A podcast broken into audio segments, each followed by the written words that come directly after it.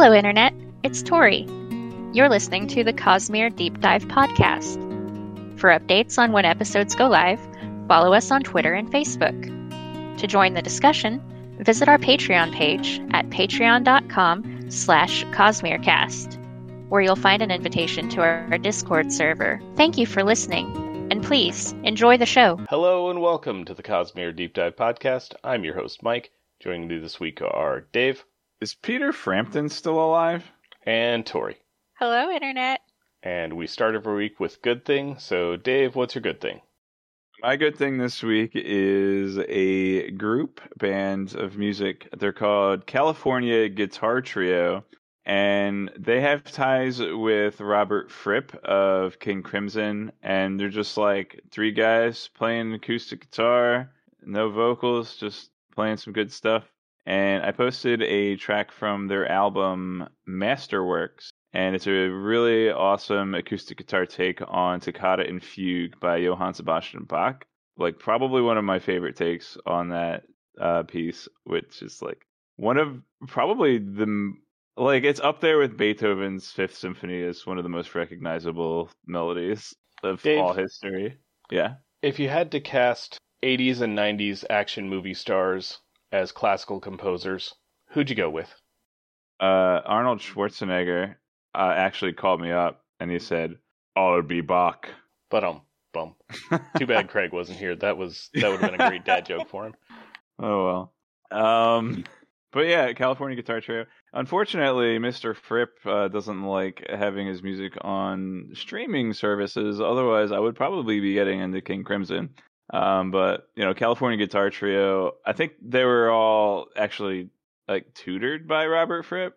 Um, but yeah, really, uh, really awesome. You like acoustic guitar, no vocals style music, which is like one of my top three favorite formats. And yeah, Masterworks. They have a lot of like DRM free songs. Uh, their performances of them might not be, but like there's stuff like uh, I'm actually looking at it right now. Toccata and Fugue, uh, Passacaglia, other words I can't pronounce, and also William Tell Overture.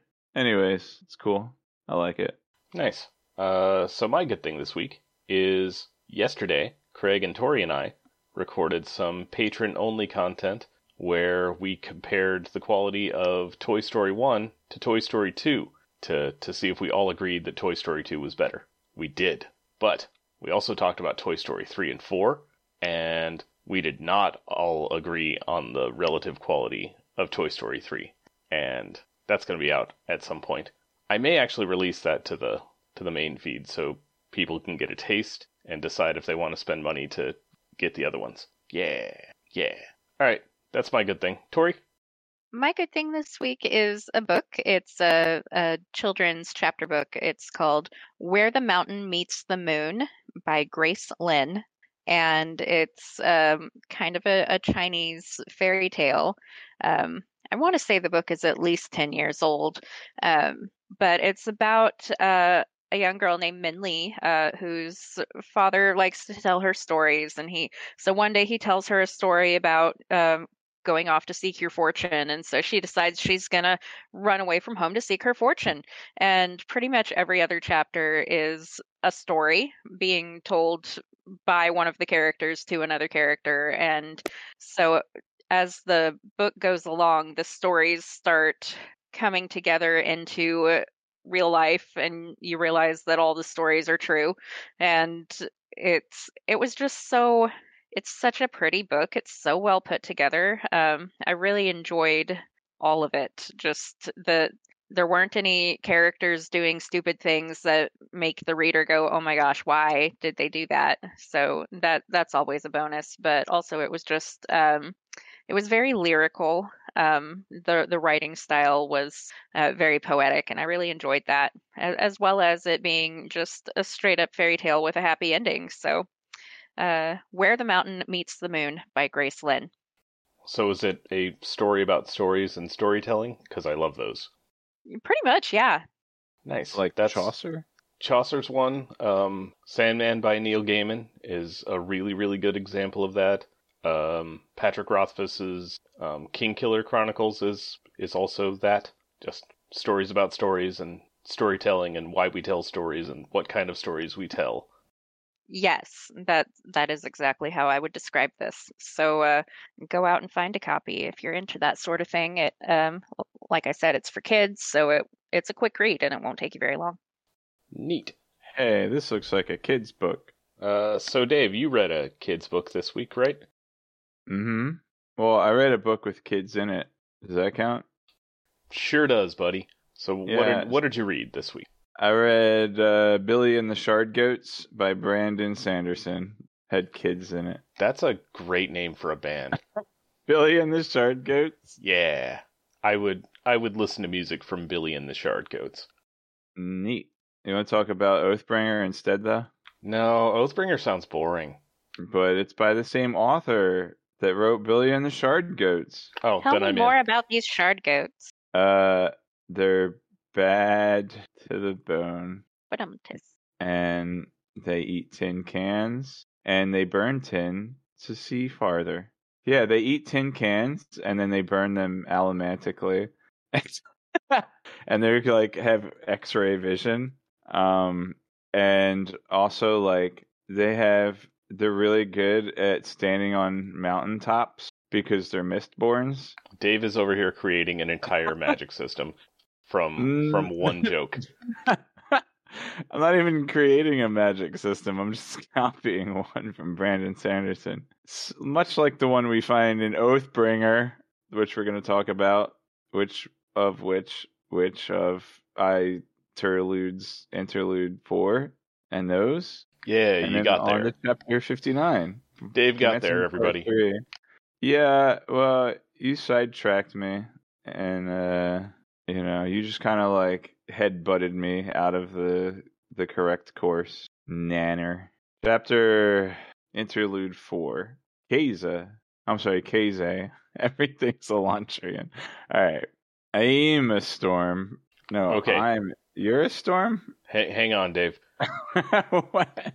You're you're throwing your Elantrian pronunciations at the wrong words. Amy a storm. I uh uh I am me pizzeria. yeah, but Aimia is actually how how you how you're supposed to pronounce that place. Did I know that? It's some secret. What secret island? What the heck is going on? King Crab strikes again. Oh, remember King Crab? Yeah, he's back in this interlude. Oh, Aimia is this like secret island with secrets on it, and King Crab has to protect it by uh like keeping people from going to the island. Uh, so uh, so King Crab disguises himself as a cook on this pirate ship and he poisons everybody. But this one lady whose skin is falling off because she has a lifetime of using a soul caster to turn stuff into smoke, and she's turning into smoke herself. She takes longer to get poisoned, but still she dies before she finds the secret of Amia Island. Okay. You have actually met three Aimians, including the one from this interlude. King Crab. Uh, he is another one. Oh, okay. This isn't the same one. It it's the same kind of thing, but not the same person. and Axies the Collector. Yep. Hmm. Uh, there also exist humans who identify as Aimians because they are like their ancestors are from Aimia, but they're not. I they're they're just humans from this So place. they're oh, are they actually like descended from the the crab people, or Nope. they just happen to be geographically from Aimia? Geographically from Aimia, but But no one's allowed to live of- here because King Crab keeps them from living there. currently yes. But in the past, people did live there. Maybe they lived side by side one day. All right. Um, Anything else oh. for interlude four? Actually, yes. Um, so the Soulcaster is a savant, No, Spook is a savant. and Wait, this is part of- Savant like? Wait, hold on a second. Are you telling me that Savant is not exclusive to Allomancy? I am exactly telling you that. And uh, this interlude also gives you some more information about like why Wax wasn't like why Brandon changed it so Wax was no longer a savant. so that he wouldn't turn into steel. Because having a steel bubble wasn't a like wasn't a big enough benefit and didn't come with any downsides. Savantism is like you get way better at doing the thing, but also you have horrible, horrible side effects. Well, like spook, spook side effect was that like he was just blinded and deafened by everything. That's why he had to wear a blindfold, right? Yeah, like he he couldn't function effectively. Interesting. I didn't even consider that savantism applied to other forms of investiture. Neither did we until someone told us after we long after we read this interlude. But this is the point at which that information is like applicable to you, so you Who- get it now. Who told you? Was it Trampy Night? No, it was just general word of Brandon stuff. Uh, cool. Where is Trampy Night lately? I don't know. He rejoined the server after maybe leaving it, maybe not. I honestly don't know. I don't actually like keep track of like people being on the server or not. I thought that was Fell Night. Just if you're here, you're here. Or maybe that was Fell Night. We have too many nights. I know, right? Well, dude, we're like reforming the Knights Radiant, so it makes sense. Trampy They're, Night, they're if you're out just there, we miss you. Uh, okay. Interlude four happened, Yep. and, then after that, oh yeah, at the end, the the uh, the smoke Crack. savant yeah. like turned herself into smoke. right, because like she was about to die to the poison, but she's like, "Oh no, you don't. If I go down, I'm taking me with me instead." You can't fire me. I quit suicide. yep, basically. Um, but yeah, the uh, the cremling people are Dysian Aimians, I believe, also known Ah. as Sleepless. And All right. Axies the Collector is a different type of Aimian, and we were told what kind, and I don't remember. Is that it? Yeah, I'm done. Cool. Chapter Interlude 5 Taravangian. Taravangian starts on the Tuesday puzzles because Monday is too easy. Did he pretend not to know the Saturday puzzle so they would let him reign? Adrotagia, Malata the Dustbringer, Dalinar Paradigm, Kill Dalinar, and those singing kids. Adro think Vargo may be a little too smart. Time to save the part of the world that matters. Alright, don't kill Dalinar. Just keep letting him coalite. Then blackmail the Blackthorn. Make a deal with Odium. Probably some old magic stuff. Alright. Taravangian's having a like probably the best day since he wrote the diagram. And remember he has to do these like math problems when he wakes up every day. And if he's too stupid, they lock him up. And if he's too smart, they lock him up. So he strategically makes himself look just smart enough so that they won't lock him up today. Uh, but he's secretly super duper smart today. And then his uh, his longtime gal pal Adrotagia, she knows what's up. Malata's a dust bringer. We met her before. Um, learn that you know Taravangian actually makes a modification to the diagram and decides not to kill Dalinar. But later on, they're going to be Smirch's good name if he even has a good enough name to be Smirch. And so they're going to make a deal with Odium. That's Taravangian's plan to keep the part of the world that matters uh, intact, which I don't know what that means to Taravangian. Maybe it just means Kharbranth. I don't know. Maybe it just means, you know, you know Vedenar, because that's he's like in charge of Vedenar now, or not? Uh, Jah Keved actually. Um, or is Jah Keved the capital of Vedenar? Yakoved is the country, I believe, and then Okay, Vedenar would be the the descriptor of the people and possibly also the name of the capital city. there's a cool word for that. I think it's Polytonym. Wait, no, the people are Veden, so Vedenar would Wait, be the, the city. What's the okay. word? Polynym? Like I think it's polynym or something like that. There's like a word that actually means name of the people of a region. It's either polynym or polytonym. Polonium. I wonder if that's going to come up in a crossword puzzle. Uh, no, demonym. That's it. Demonym. That's the word. I knew it was some word that, that meant people. It's demo. Yes, demonym. All right. Uh, okay. So changes the plan. We're not going to kill Dalinar. We're just going to make him unite the world and then besmirch him, and then make a deal with Odium. and Taravangian apparently refers to this like old magic stuff where he wishes for quote, "Give me the capacity to save us." And if I'm correct, that a Night Watcher is cultivation or some avatar of cultivation. I guess that's like a uh, like an autonomy thing, but whatever. Some as Stormfather is to honor, uh, Night Watcher is to cultivation, or Night Watcher just is cultivation. I'm not sure, or I could be completely wrong about that. So that's Taravangian's wish, and if I were cultivation, I would hear that wish and interpret the us to include myself, and give Taravangian the power to save him and his people and cultivation herself. So I don't think she's given him the power to make a deal with Odium. That that would be contrary to her interpretation of his wish, I think. What do you guys think? I think those are some interesting thoughts that you should probably like type out in Dave Theories. Oh, what's Dave Theories? Oh, that's a channel on our Discord, Dave. And people can join our Discord by going to patreon.com slash cosmerecast. And they can give us money or not, because the link is is there and it's open to everybody. And maybe by then I'll have written something in the Dave Theories channel. Anything uh, But- to add on chapter I five? Well, even if Dave doesn't add anything recent to Dave Theories, there's a lot of good stuff there. There's Most also Dave Arden stuff. There's good things. There's animal pics and Craig's baby.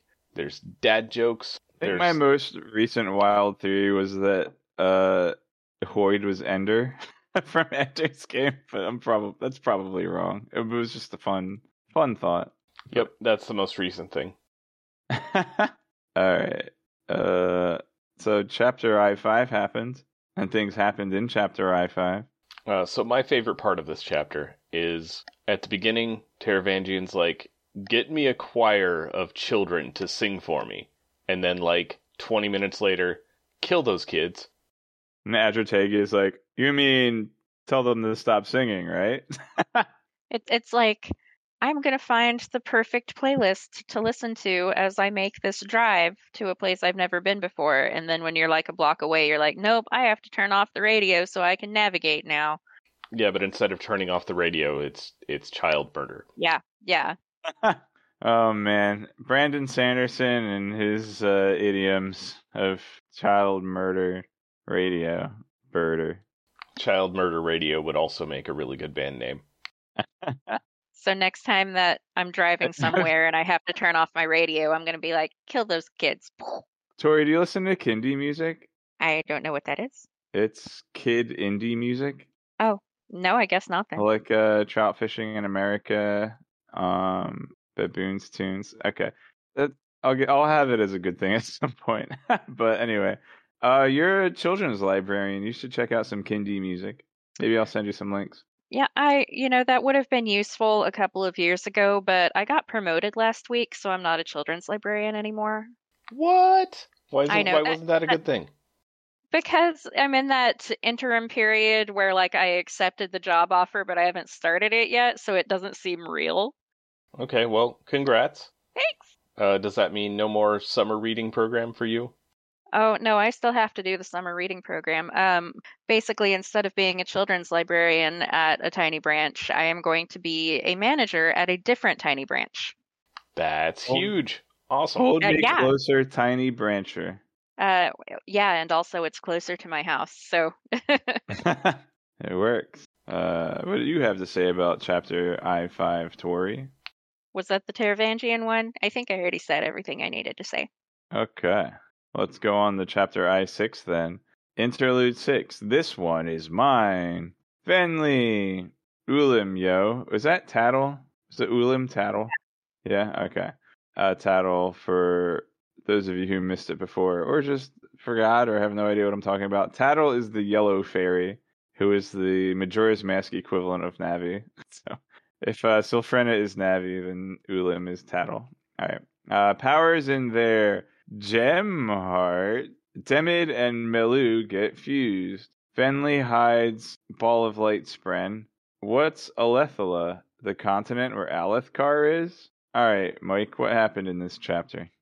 Uh, we have a Venli flashback uh, to The, Actually, the- I wasn't sure if it was a flashback. Like, is this when the fused first come, or are these more fused coming to like Venli and her friends? no, this is this is a flashback. This is the first round of fused.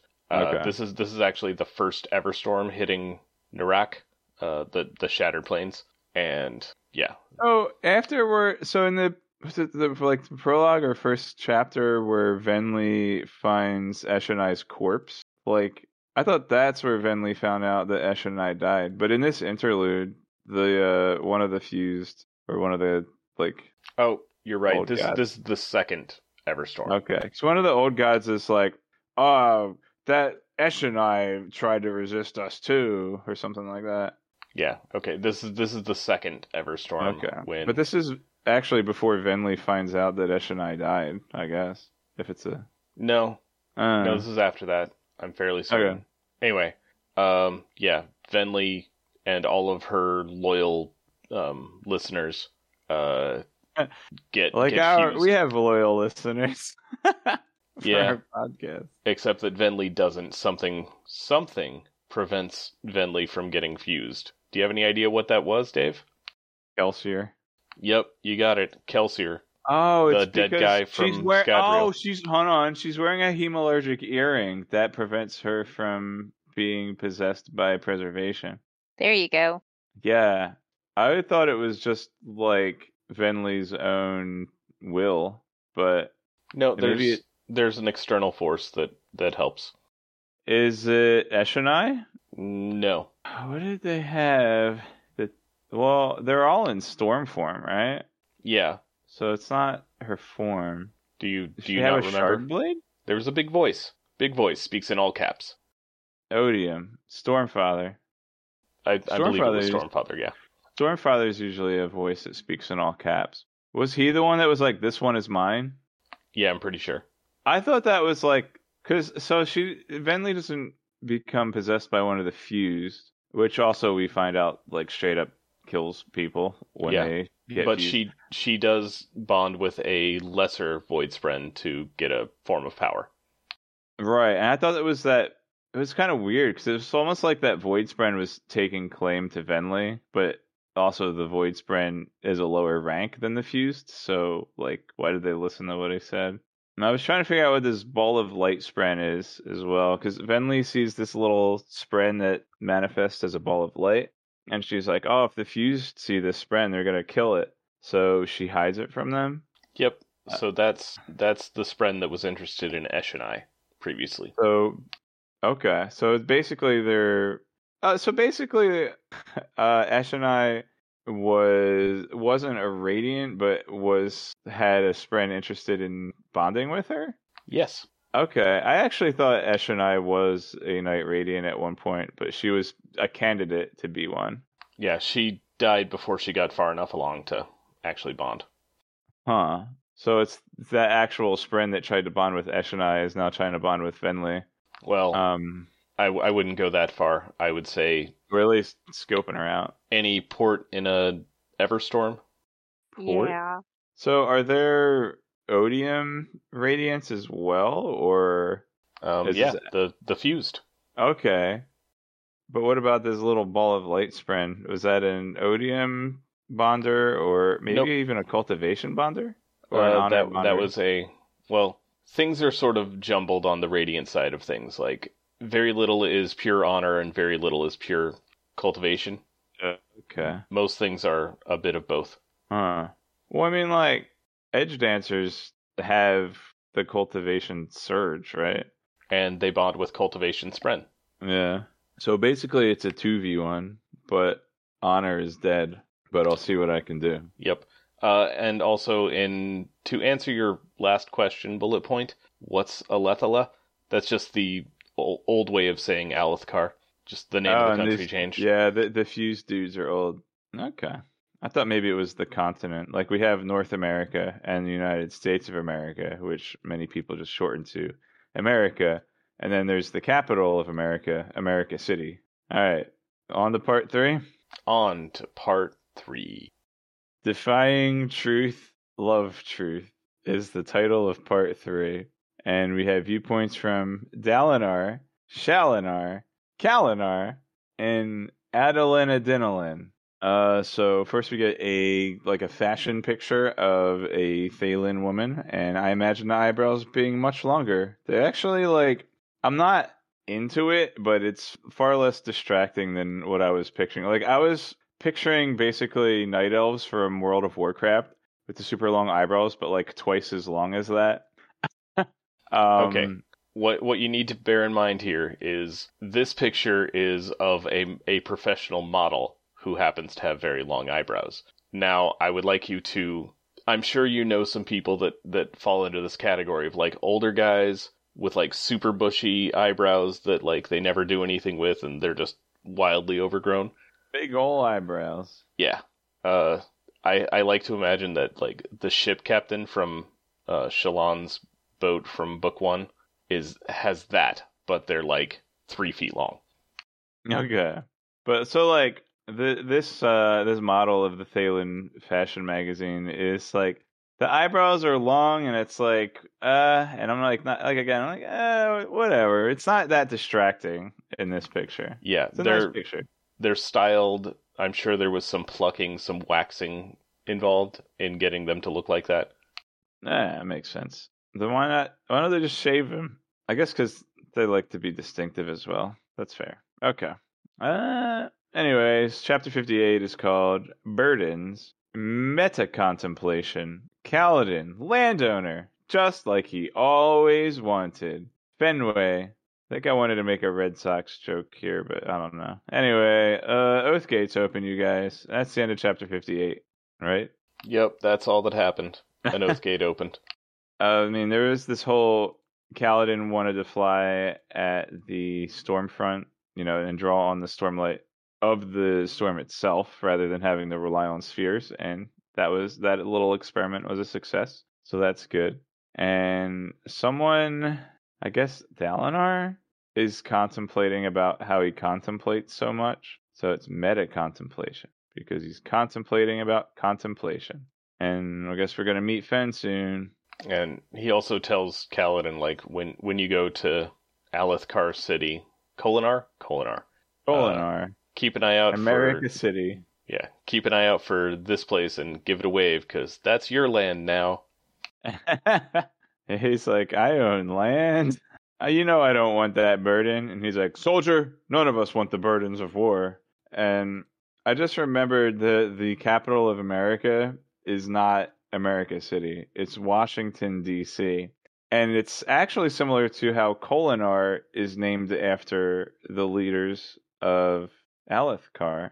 Washington was the first president of the United States. So Alethala being the continent made perfect sense, but what Mike said also made sense. So I do kind of wonder at the practicality of you know giving every Knight Radiant land.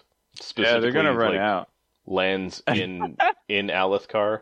Uh, yeah, didn't up- like Kaladin basically got this one because someone died and didn't have an heir, yeah. and then Elhokar was like, "Oh, there's there's somewhere for Kaladin to um, but like Dalinar is he's also thinking about like when he should give up his like his high prince title and pass it on to Yeah. uh, Adolin, Sure. where once he does that, he won't have any authority or own any lands in Alethkar anymore.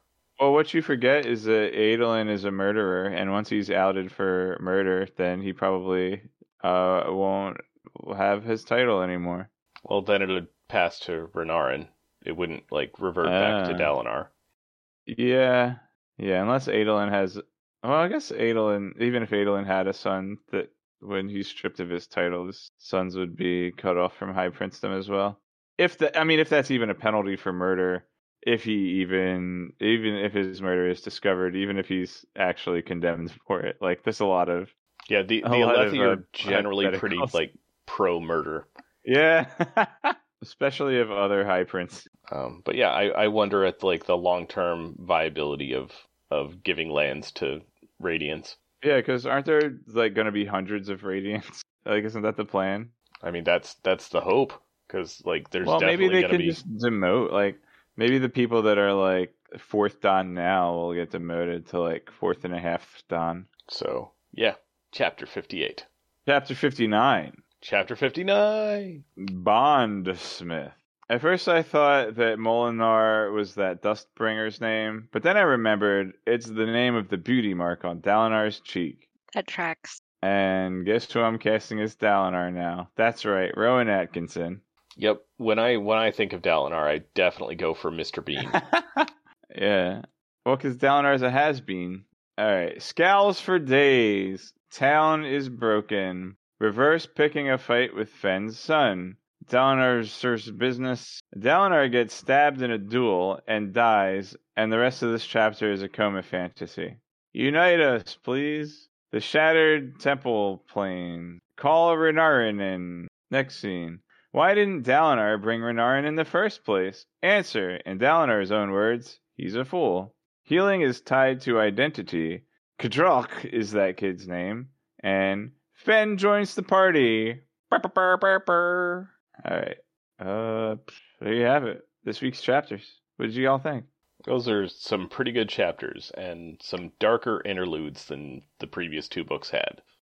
So uh, you want to do Craig's job and interpret my notes? Sometimes I do it myself, but sometimes I don't feel like it.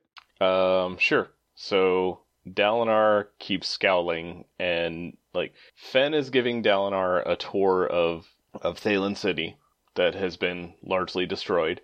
Um, Dalinar's scowling the whole time. Navani's like, "Hey, quit scowling," and he's like, "They expect me to scowl, so I'm gonna scowl some more." John Scowlsy. That's what I should have written. You should have, yeah.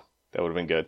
Uh, one of the places they visit is the Temple of Taln, and everything's broken there. Like, a lot. Like, more so than some of the other temples.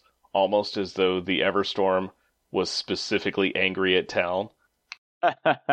I mean, he did hold them back for quite a while. Yep. Um, then he lets Fen's son pick a fight with him, basically. Uh, yeah. He, like, starts acknowledging some of the muttering that that he's definitely been hearing the whole time. The But, funny like- thing is that like even Navani gives him an opening. He's like, like Navani's like, Dalinar, honey, didn't you think all those temples were really boring? uh, and then Dalinar is like, yeah, show me your city wall fortifications, son. And he, pretends not to know that this is actually Fen's son. He's he he acts like this is just some rando soldier. Yep.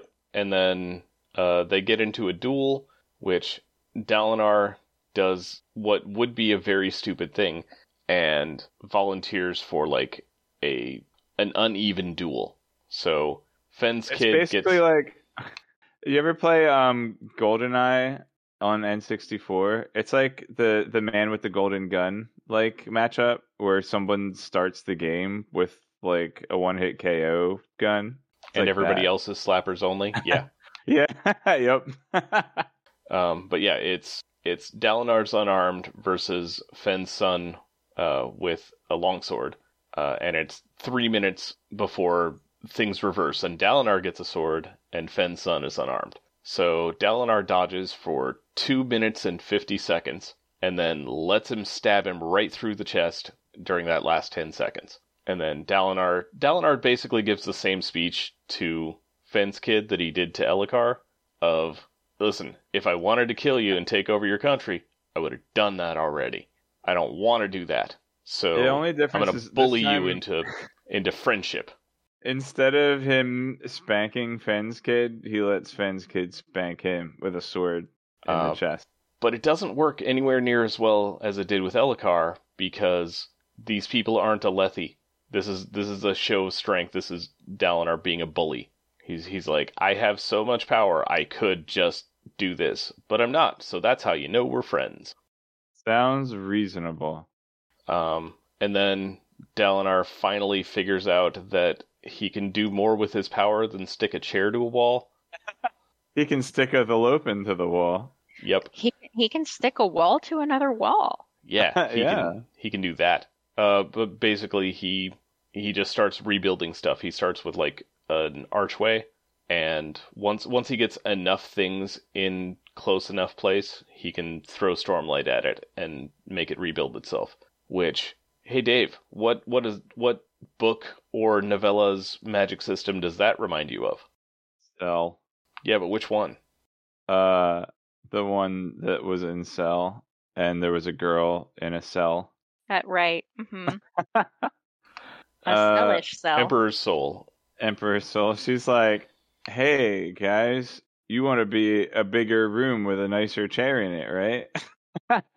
but um, it was actually like these pieces of the archway and statue and whatever objects are like they're inanimate objects, but they still have they still exist in the cognitive realm, and their their identity is being part of that unified structure.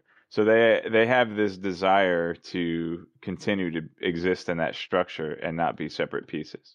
Yep. So Dalinar spends several hours shirtless putting buildings back together and statues and stuff. I I almost feel like he went and got stabbed in the chest just to have an excuse to take his shirt off. I mean, if if shirtless Dalinar can't unite them, then who can? I mean, obviously, shirtless, sexy Kaladin has a Dreamy shot. Kaladin. That's what I was Dreamy say. Kaladin. What did I say? Sexy Kaladin. That's it's the same thing. It, it has the same meaning. Stupid, sexy Kaladin. yeah. Um, Call Renarin in. Yeah, and then after Dalinar spends like hours rebuilding stuff, he's like, "Oh, my son exists and can heal people, and there are injured people here." Oh man. So, all right, I have a little point, a little parenthetical note here. So, when is Downer gonna unshatter the plains? That's gonna. That's like a. That's what's gonna happen, right? Like he's supposed to unshatter the. Do you? I actually said this. I think way back in Way of Kings, didn't I? I was like, maybe unite them actually somehow means unite the shattered plains. You And did now, say like- that. I remember. I now like I now feel that was kind of a throwaway, but now I actually I kind of wonder, but then I also know that the shattered plains are actually like structures of a city that are just encrusted with crem. But maybe only a portion of the shattered plains is that. I'm not sure. Uh, that's Narak, the the place at the center that the uh, the Parshendi Okay. were I know were living out of. Right. So maybe Narak was built in a like a crater or a valley or something, and the Shattered Plains was just one plain, and they desire to con- go back to being one plain. Although they've spent so long as Shattered Plains, I don't know if their identity has conformed to their new existence or not yet. Man, Craig would be so happy to hear you using all these Cosmere words. Yeah, maybe he'll listen to the episode later. He won't. You know he won't. And, you know, since you were talking about Cell earlier and how, you know, Elantris is shaped like a magic thing, and I'm I'm not articulating this well because I just thought of it, but like, and we You mean know that rune. yeah, and we know that uh, Rosharan cities are shaped like the designs that show up in the what's it with the sand on the plate, The Iambic Yeah, pentameters. uh, Cyiotics or whatever. Yeah. um, and um, and the shattered plains is shaped like also a shape, and I I don't know. Maybe they're magic cities. and We we haven't got that far yet. We. All right. Final scene of the week. Uh, Dalinar is very rightly dragging on himself for being a moron and forgetting that he has an entire son. and yeah, like so earlier in the in this chapter, as soon as like Taravangian saw that there were like huge numbers of injured people being treated at these temples. It's like, let me get my guys in here to get their final words. Yeah, no. Basically. Well, he acts compassionate, but you know what he really wants. I mean, he's doing both, but like he immediately calls for like his his army of surgeons because he runs Doctors Without Borders, um, evil Doctors Without Borders. But the whole time, Dalinar's all like, Can't know, I heal you. feel like what I'm- do you have, what do you see on your way out? "I feel like I'm forgetting something. Oh well, must not be important." And that then he's like, Taravangian "Oh, sure it's a swell guy. oh no, no, I like Renarin exists. I forgot for all right, but twenty years." I I understand this though because like Renarin is the first magical doctor to have shown up in Dalinar's lifetime, right? So he's not used to having uh, a white mage around, and so it's like you know when you're in when you're when you're playing a Final Fantasy game and you've got your white mage in the party, and that's good for healing your party during the battle, and then you figure out that you can also heal your party between fights, and it's like, whoa, I can go into the next one fully healed, and it, it's it's it's just this moment of revelation. So Dalinar just had that. He was like, I can use this white mage in combat, and now he's like, I can use it outside of combat too. What? And, and that is what Dalinar points out. He's like, I only thought of the wartime implications of having a white mage. I didn't think of the not in the middle. Yeah, that's exactly what he says too. He's like, I wish I had played Final Fantasy, any of them,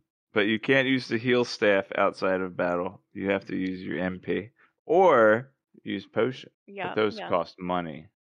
Yeah, so he and Fen have a conversation. She's like, Well, I think I can talk my merchants into letting you send soldiers to help us rebuild.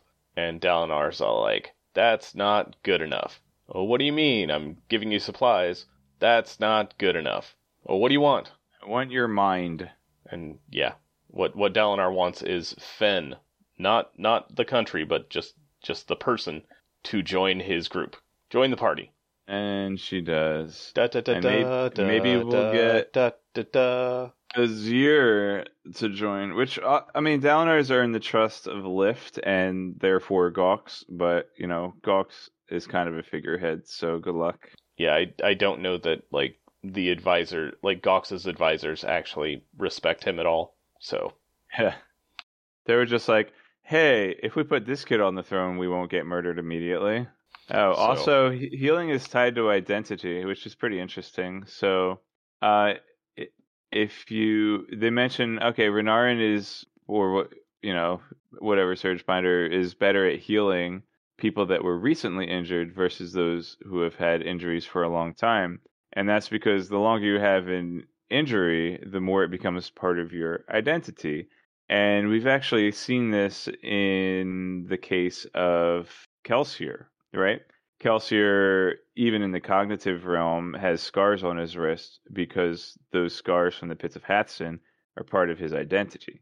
we've also It- seen this two versions of this in a couple of other places here on Roshar. We sure have. I look forward to thinking about them on my own You time. have, you have no idea what I'm talking about, do you? um. Okay, so ob- obvious one is Kaladin and his his shash scar, right? Is part of his identity, yep. and not Lopen. Interestingly, Uh, Lopen is the like counter example to this, where huh? Yeah, he was he was without an arm for years and years and years, but as soon as he got the magical ability to heal based on identity, arm grows back.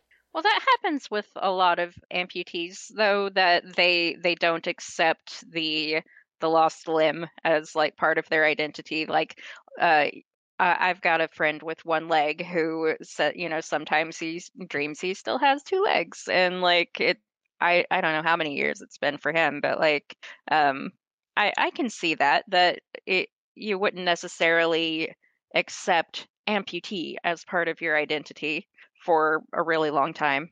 what were you talking about, Mike? Yeah, that the Lopen. Oh, you were talking about the fact that Lopen doesn't fit into the category. Okay. Yeah, he's he's a counter example of Mm. like his missing arm never became part of his identity. So as soon as he got access to Stormlight to heal, it grows back. Yeah, neat. Is there anything else to discuss regarding this week's chapters? Oh, this is also how goldminds work too. Huh, that makes sense. And it's why healing from a goldmind doesn't make you younger. Oh, fascinating. Then how do atium minds work? Those actually do make you younger. Those aren't based on identity. Those those actively change you. Oh, and you know, it also explains why the goldminds work kind of automatically. Like, you know, if if you're shot in the head and you're definitely dying from that, but then you heal anyway, it's because you're you don't have to think about your identity. It just happens. Huh. So healing is connected, lowercase c, to identity, capital I. Correct. Neat. That's just a general Cosmere rule that healing equals identity. Yep. We could find some counterexamples to that at some point, but I don't know that we've seen anything on it yet. Like, there could be some versions of healing that don't have anything to do with identity, but I don't know. Well, and also not necessarily healing, but like the returned in Warbreaker, Yeah. like uh, their their physical appearance is a, a matter of identity. Right, because they have the one like little kid returned because his identity was being a kid. Yeah, but they're all like Lightsong, whose they're all, like- identity was being a hunk of guy. eight feet tall and buff because they think they should be. Except Vasher is, you know, five three and and scruffy because he thinks he should be. Don't don't take Neat. that height as like accurate. I don't think he is. I think he's actually still pretty tall. But Wait, He's just Vasher's a normal. returned? Did He's I know that? normal. yeah, That, Vasher that is- was how the book ended. Vasher was Warbreaker. Oh Warbreaker. yeah, I forgot. I thought he was like immortal. I don't. I don't remember him actually being returned. yeah, he was returned. How many breaths does he have? I mean, Lots. he uses night light night blood all the time. So like, or does he? Does he ever actually? Does Vasher ever actually use night blood? Might be time to reread Like, that. At the Very very end, I think he does. Very rarely. but like rarely. usually he just like usually his strategy is just throw nightblood in a crowd and let other people kill themselves. Yeah, because Nightblood's whole psychic thing is like the weak-minded or the unpure are like, "Hey, I want that sword," and then then then they try to draw the sword and they die. Wait, what if you just left nightblood out in a high storm? Then Nightblood would get wet. All right, so like nightblood is fueled by investiture, in not not just breaths, but investiture in general. So if Szeth had nightblood and was fighting at the front of a high storm, like he would never have to like refuel. So kind of like how Kaladin flies at the head of a, a high storm and doesn't need to refuel like his spheres or whatever. Like Szeth could actually just be super OP God mode with nightblood at the front of a high storm. I wonder if we'll see something like that. Hmm. Hmm. Me too. All right, so yeah, uh, I think you know most of the like plot threads going forward for this part. What are you most looking forward to? Did we have a showdown with Kaladin and Szeth yet? That happened at the end of the last book, right? It did. Uh, we still have um, we still have Nightblood and Sylphrena's wedding to look forward to. Uh, actually, oh, you know what? I'm I'm actually super interested in this ball of light spren that Venli was concealing. You know what? Like what order of radiant? What's like a little ball of light? Like it's not. I'm trying to think of which orders we know and which of them have a spren that resembles a little ball of light. I mean, I can tell you what order it is. I don't know that that, that name will give you much information. Uh, well, I doubt it's a Skybreaker or Windrunner or a Shallan or a Jasnah. Maybe it could. Could it be another Bondsmith? It's not a bondsmith. Um, Is you it- have seen this type of spren before, like a different uh, it one. seems like a like it seems like a Same type. glory spren almost. Like though, like a little ball of light. Like glory spren or little balls of light, right? Yeah, but she would have known what a glory maybe spread is. maybe life spren or life spren little balls of light. Tell me what kind of spren it is. That's the thing that like I feel like I should know. Give me one second. I gotta look it up. It was flame spren. Is it creation spren? No. Oh, it's just a light spren. Interesting. Oh, wasn't there like star spren or something? There are also, I mean, you can just say noun spren, and yes, there is. okay. Uh, so it's just called a light spren, but it's not a light weaver because those are cryptics, huh? Maybe I'll check out the Ars Arcanum of one of the older books and figure it out from there. But that's something to look forward to for next week, and that's the end of this week's chapters. That is the end of this week's chapters. And as noted earlier, we're not going to do spoiler time this week. So- GG. Anybody got anything? Nope. All right. Then I guess we'll call that an episode. Bye, everybody. Good it's night, an Internet. episode. Good night. This has been the Cosmere Deep Dive Podcast. Follow us on Twitter at, at CosmereCast or like us on Facebook. Our theme music is Traveling Made Up Continents by Gillicuddy, used with permission. Hear more from him at the Free Music Archive. Thanks for listening.